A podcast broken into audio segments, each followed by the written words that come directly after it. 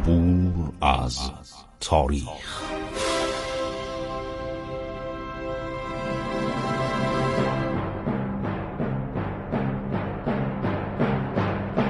کاری از گروه جوان و اندیشه رادیو جوان.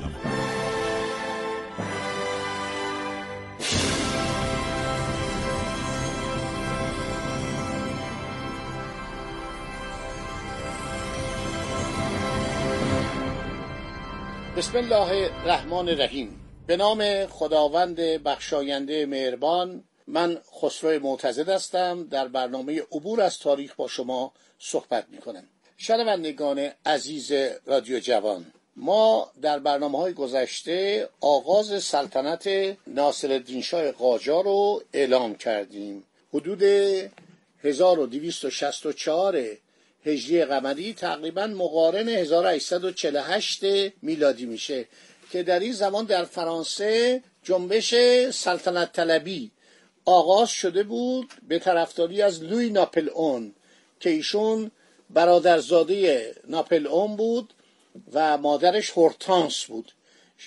خانومی که دختر جوزفین همسر اول ناپل اون بود.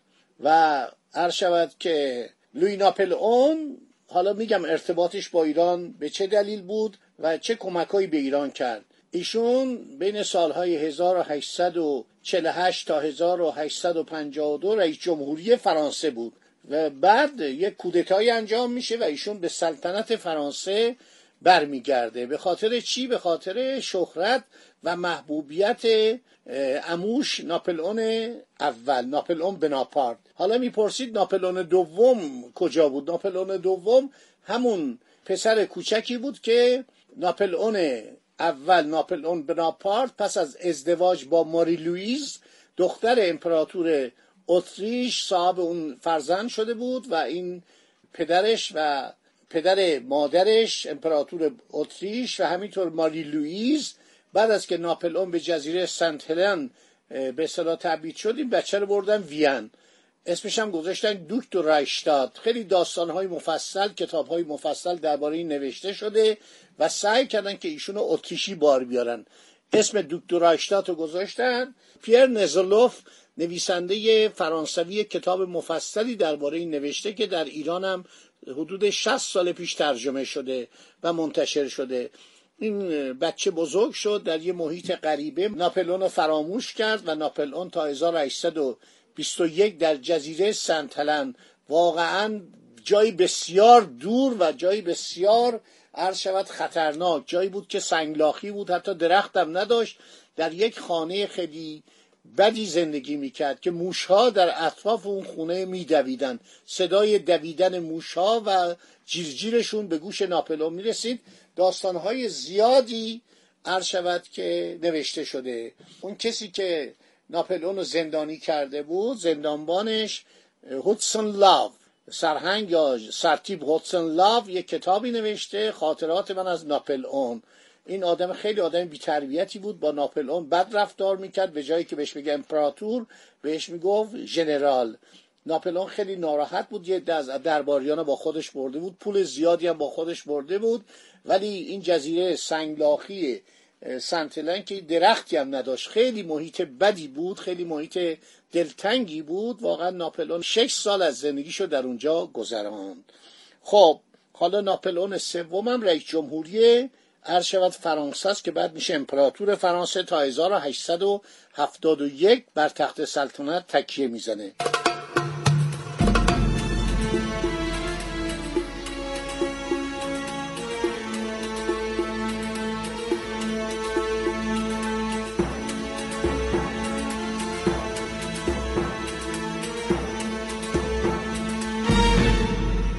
در ایران عرض شود حضور انورتون که موقعی که ناصر الدین شاه در شب شنبه 22 زیقده 1264 برابر 22 میزان سال 1227 مطابق 21 اکتبر 1848 بر تخت سلطنت می نشینه عمرش 17 سال و 9 ماه و 17 روز بود.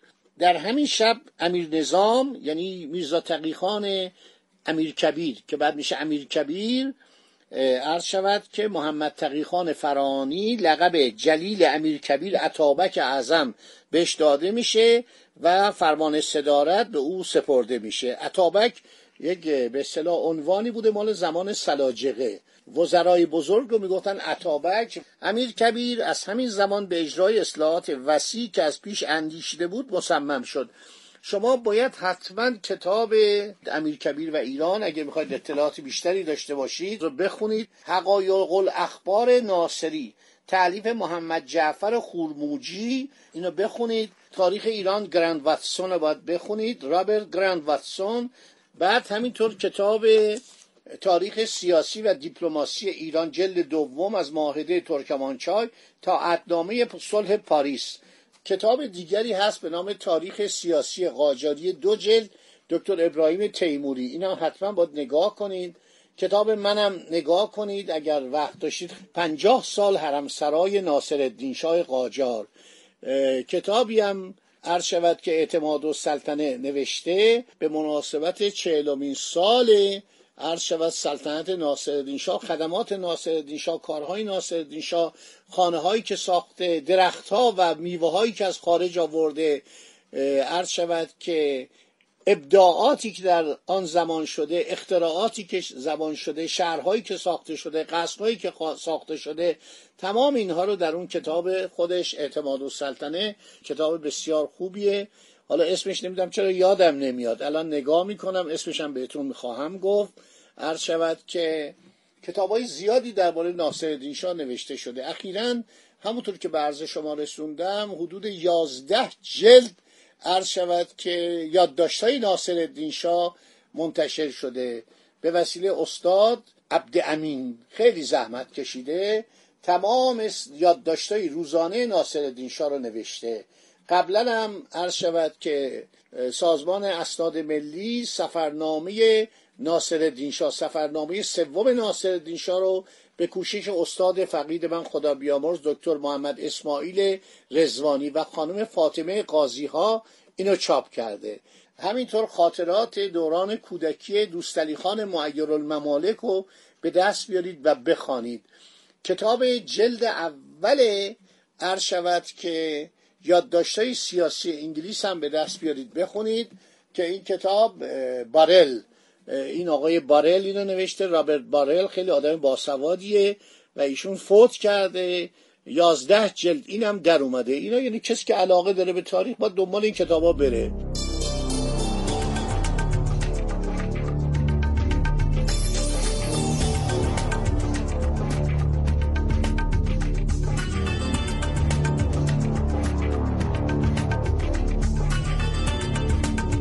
خب امیر کبیر وقتی میشه به اصطلاح به درجه صدارت عظما می‌رسه بسیار کارهای بزرگی می‌کنه. یعنی یک دوتا کارش نیست.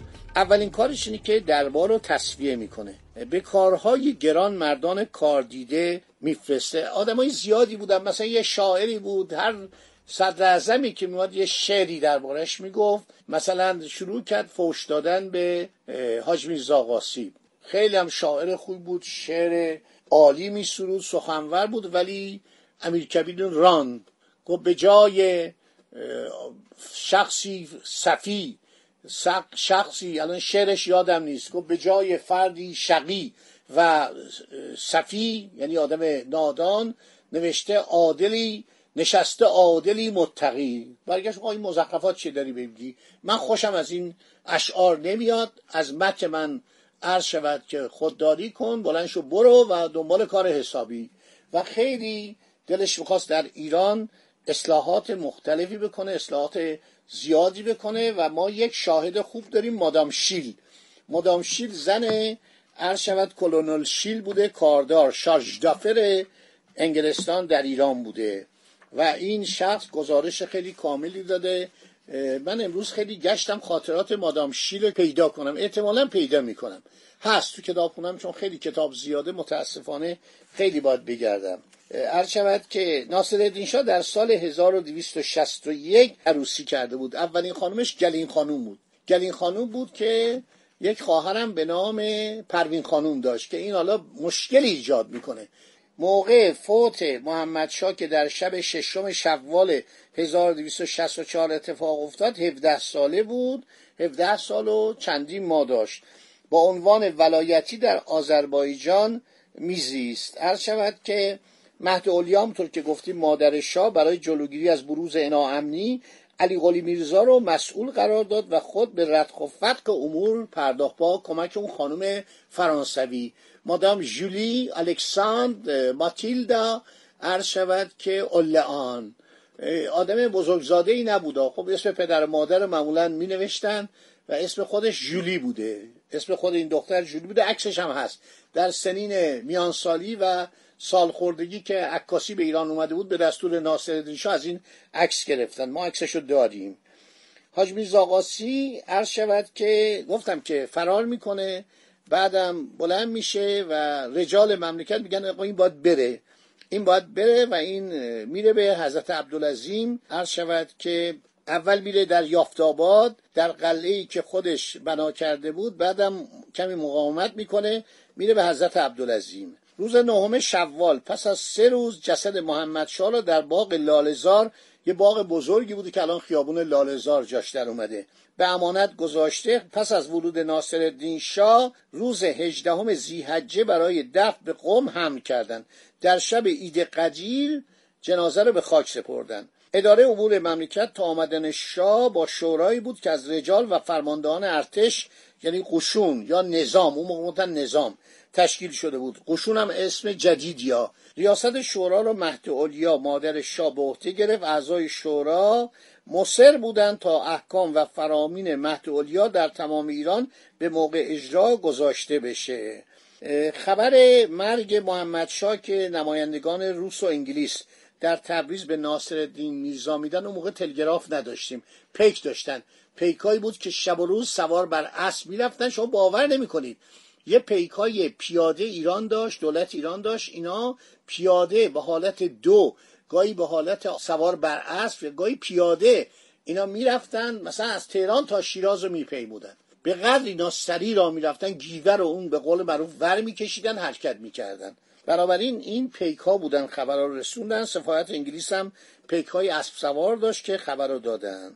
عرض شود که در شب چهاردهم شوال 1264 در تبریز به تخت نشست. دستور داد چادر وسایل توپ و توپخانه آماده کنند. روز 19 شوال ناصرالدین شاه با ده هزار نفر سوار و سرباز از تبریز حرکت کرد. میرزا تقیخان امیر نظام یعنی کسی که ارتش در اختیارش بود قوای نظامی در آماده کردن وسایل حرکت شاه از تبریز جدیت فوق‌العاده‌ای به خرج داد. کنسارتیژ نماینده دولت فرانسه در گزارش مورخ 31 اکتبر 1848 خود که به وزارت خارجه ارسال داشته می نویسد میرزا خان به نظر مرد مصممی می آید حاضر جواب است. پاسخهای فوری می‌داد وقتی خبر مرگ محمد شاه به تبریز رسید اطرافیان ولیت همه میدان را خالی کردند. ناصر الملک تمارز نمود. برعکس میرزا تقیخان فعالیت خود را شروع کرد. ناصر الملک هم یکی از اون امنای دربار بوده در دربار ولیت میرزا تقیخان فعالیت خود را شروع کرد. میان شاه و نمایندگی خارجی که از تهران اعزام شده بودند واسطه شد.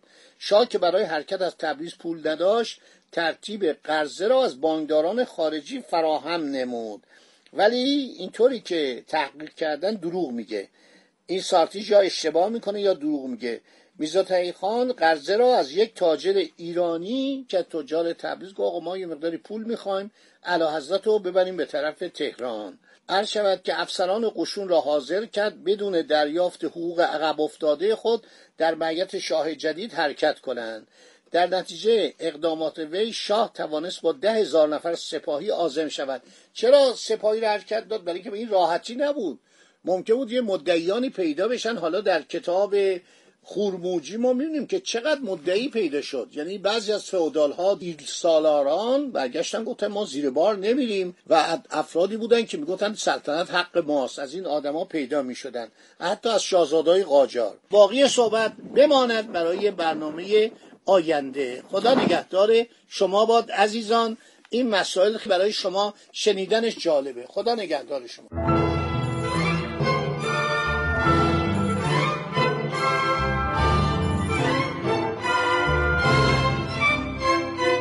عبور از تاریخ.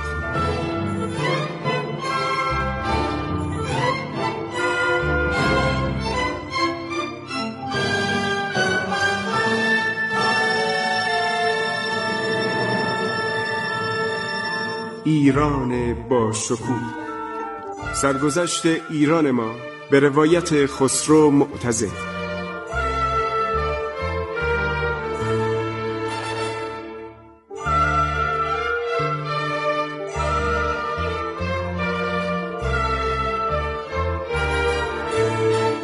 تاریخ با رادیو جوان.